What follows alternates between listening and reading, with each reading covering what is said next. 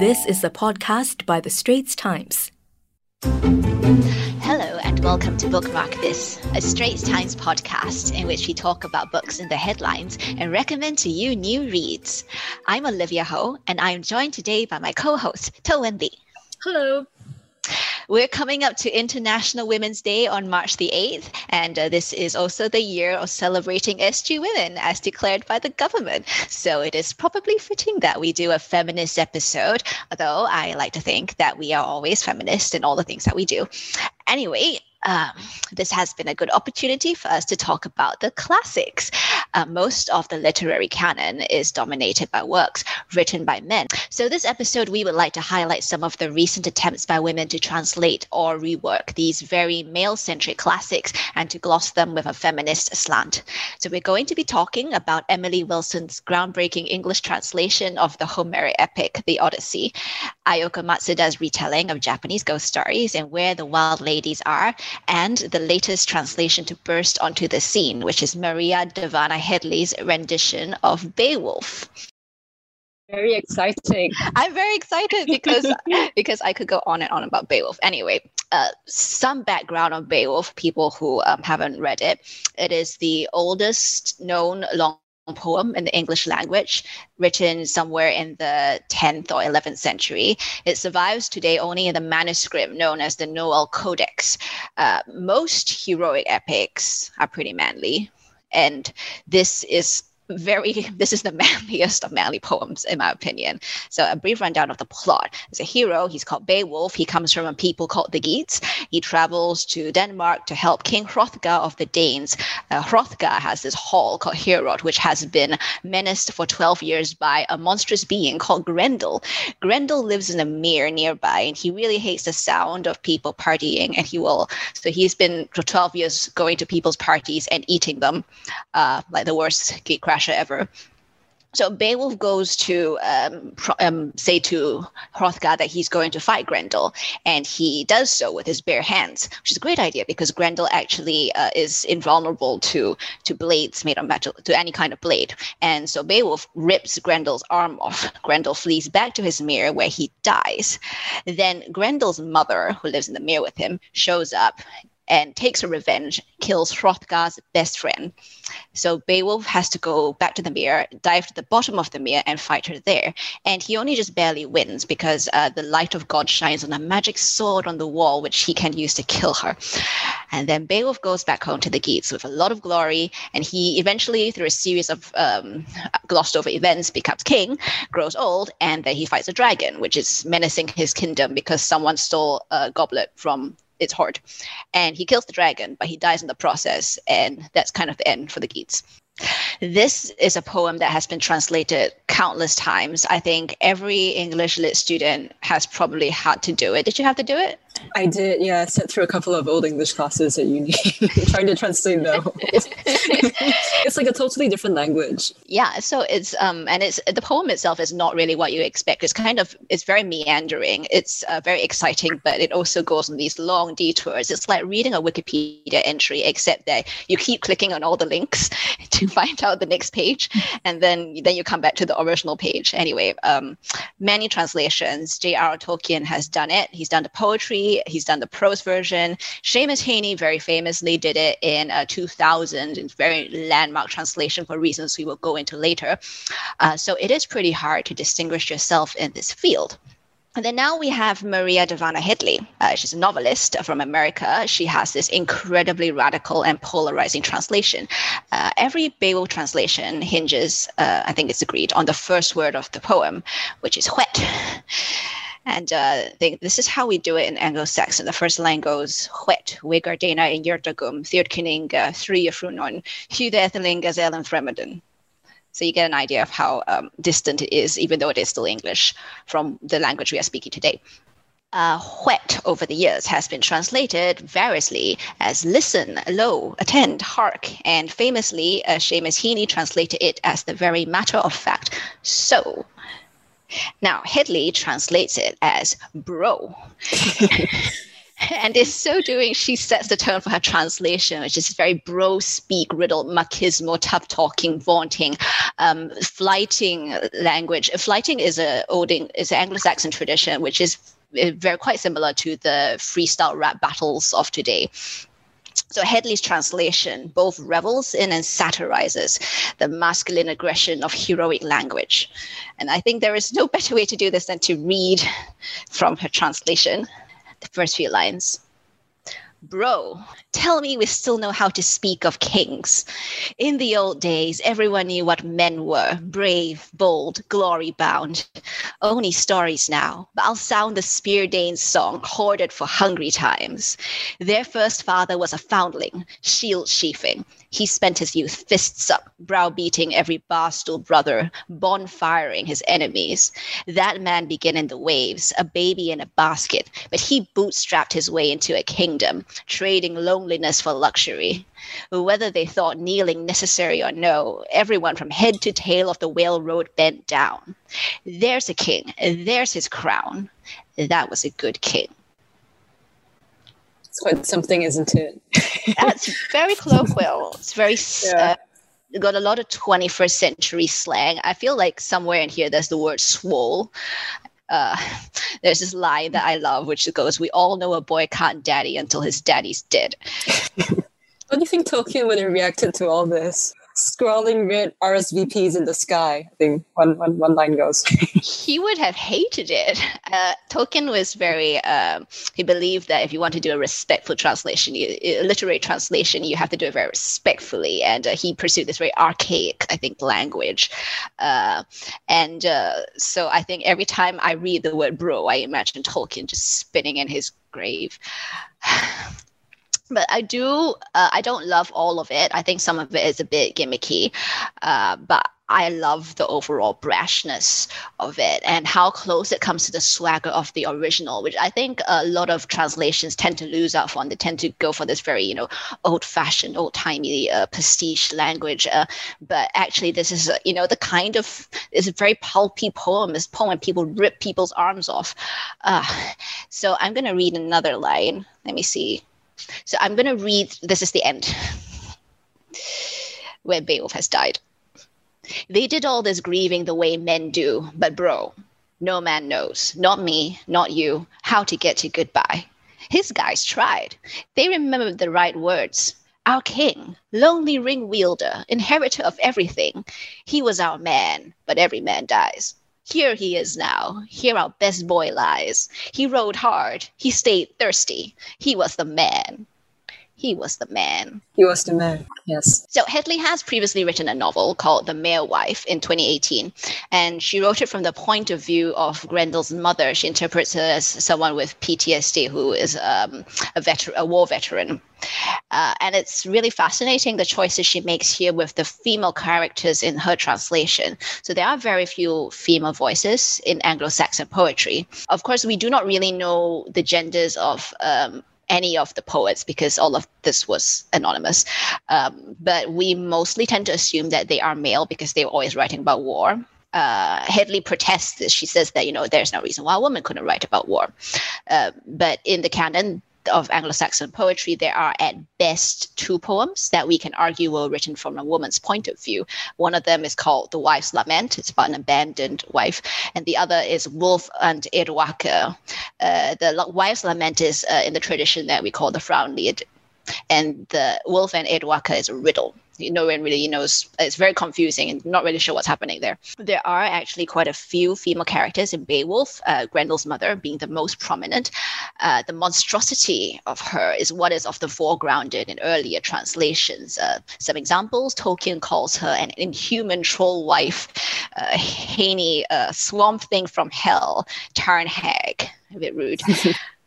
Uh, in the 2007 Robert Zemeckis film, she is played by Angelina Jolie as a sexy golden seductress who doesn't fight Beowulf, instead she sleeps with him. Um, I think notably my old English professor really hated this movie. It was written oh, so, by Neil. So did I. yes. Uh, That's awful.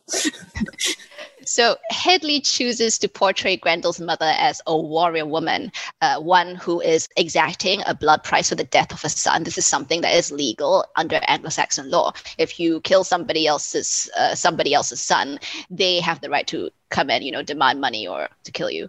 Um, who and she is actually you know very quite old. She's at least as old as Hrothgar, uh, and despite her age and her outlaw status, she is shown to be equally matched with Beowulf. And he only wins the battle with her because God chooses to help him by showing him the sword on the wall.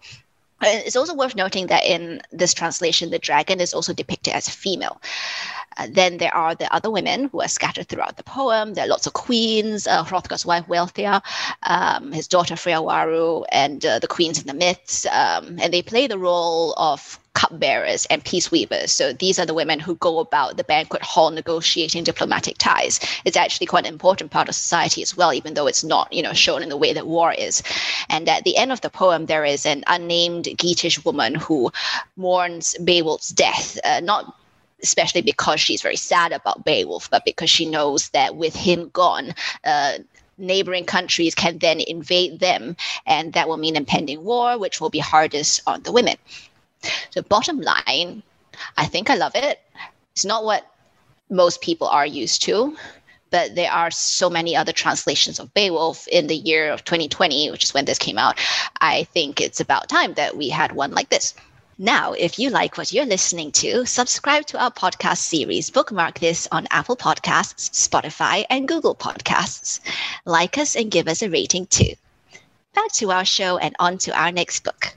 So there have been a lot of feminist rewrites of the classics through the years, but in the past few years, there has been a particular wave of them from the Greek classic side of things.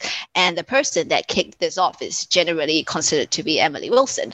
Uh, in 2017, she became the first woman to publish an English translation of the Odyssey, which was, you know, at the time was groundbreaking. And it's truly a beautiful translation. Well, the Odyssey is, I guess, the most famous Greek epic poem there is. Everyone who has any interest in Greek mythology will have encountered the Odyssey at some point. But for the uninitiated, it's basically the story of um, the hero Odysseus. It's a king of Ithaca. And after the Trojan War has ended, it's time for him to go home. And this journey takes 10 years. And on this very long and arduous journey, he encounters many perils and adventures.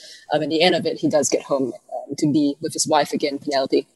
So one thing I thought was interesting about Wilson's translation was that it was written in iambic pentameter, um, which is the metrical form used in works by um, Shakespeare and Chaucer and so on. Um, she isn't the only translator to have done this. Um, I feel it was a great decision. It was um, very judicious because it really made the writing flow more naturally. there are some points, some decisions she made, which I just want to highlight here because they're so fascinating. there is one passage where I think this this is book twenty one where Odysseus is back at home and um, there's a description of Penelope, his faithful wife. Um, she's about to go to the storeroom to get the bow and axes before the suitors' contest begins. And she picks up the key to the storeroom. And in this particular instance, Homer describes a hand with a Greek word that means thick. Now, thick isn't a word we usually associate with femininity. It's not some a word we use to describe someone who has feminine qualities.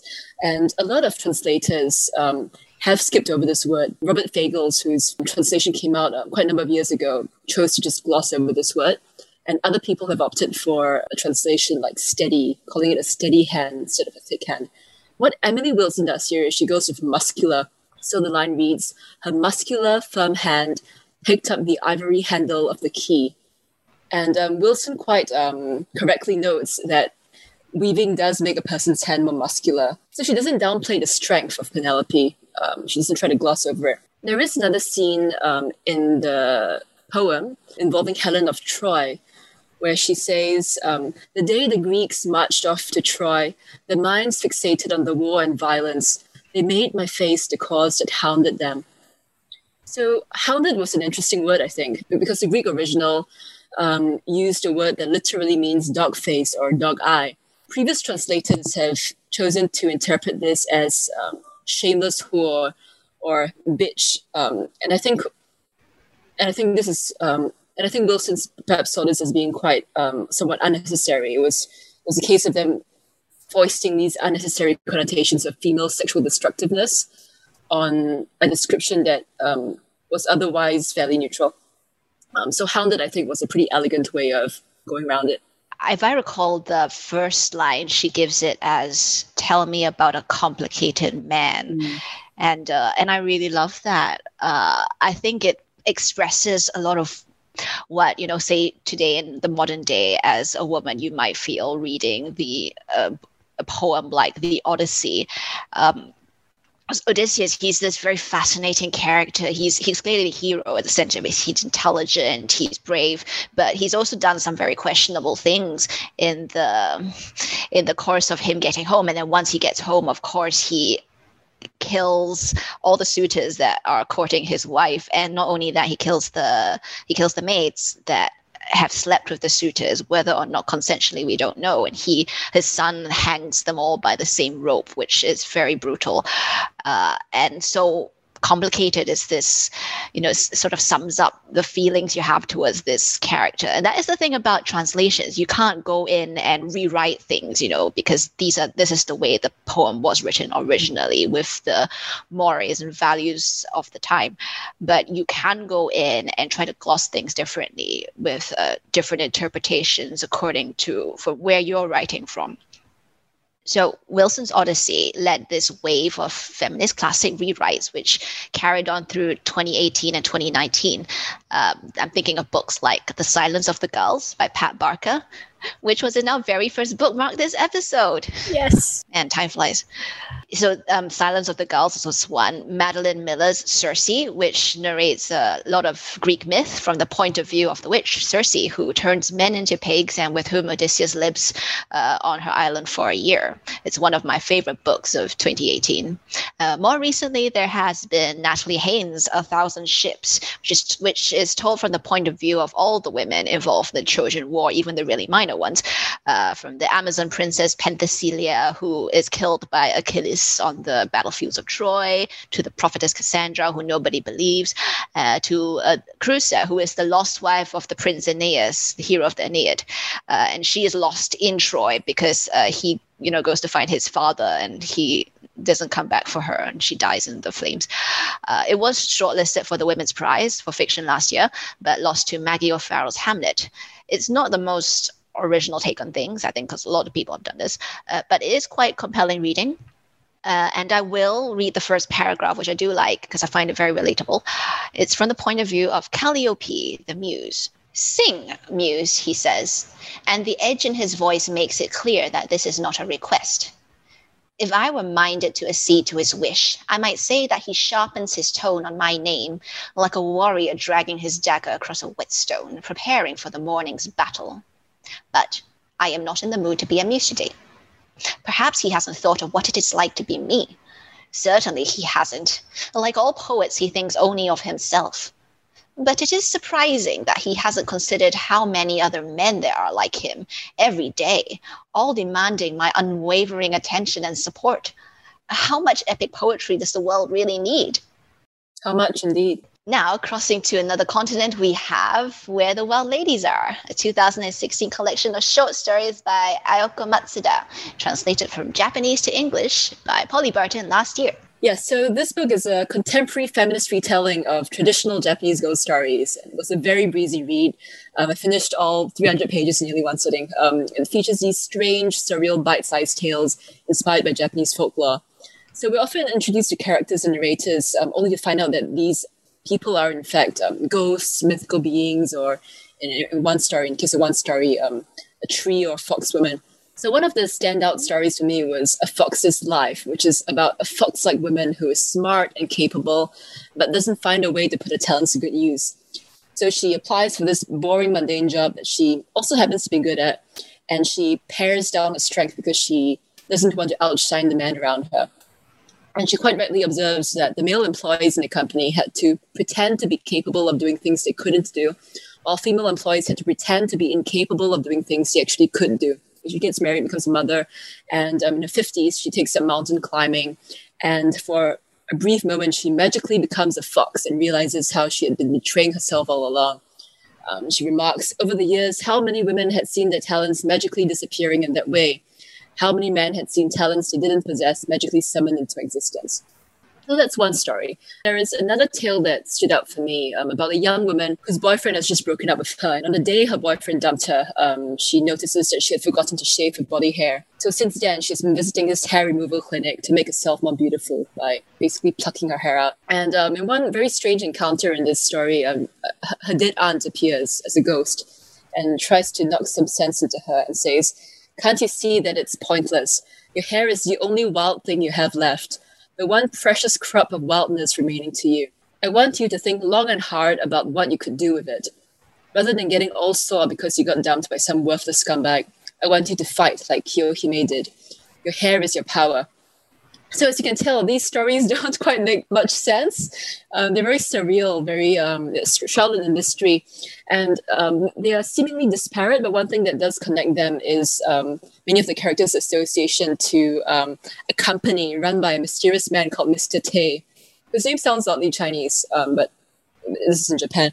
And the employees of his company are all wild ladies, living women as well as dead ones, so ghosts um, we're never quite told what kind of company, what, what this company actually does or what it actually is. So it's, so that, that is still left very ambiguous. Um, I would consider this to be a feminist collection of short stories, but there isn't any overarching message per se. Uh, Matsuda tends not to over-explain or push a particular message, but the, the tales are just so intriguing and they offer so much food for thought. So yes, um, to be recommended if you have a free afternoon one of these days. It's worth dipping into these very strange tales. Who is Kiyohime? She is a woman in, a, in an 11th century Buddhist tale. Um, she falls in love with a Buddhist priest, but he doesn't return her love, and she, and because of that, she becomes a serpent demon. Well, not, not to be messed with. yes, that's what happens. So you get friend zoned. But I love that. Your hair is your power. Yes. I feel like I, I want to say this. Would every, appreciate it. I would. You can't see this, um, dear listeners. You can't see this now, but my hair is very long, and I every time someone you know tells me to cut it, I'm going to say this. My hair, your hair is, is your power. well, I think that's all we have for us today. Once again, thank you for listening to us. I'm Olivia Ho. And I'm Toh Wen Li. You have been listening to our Bookmark This podcast, which you can subscribe to on your favorite smartphone audio apps Apple Podcasts, Spotify, and Google Podcasts. Like us and rate us. Happy International Women's Day, and we'll catch you next time. That was an SPH podcast by The Straits Times. Find us on Spotify, Apple or Google Podcasts, or streaming on Google Home. Do feedback to us at podcast at sph.com.sg. You can also check out more podcasts on various topics at The Straits Times, The Business Times, and Money FM 89.3.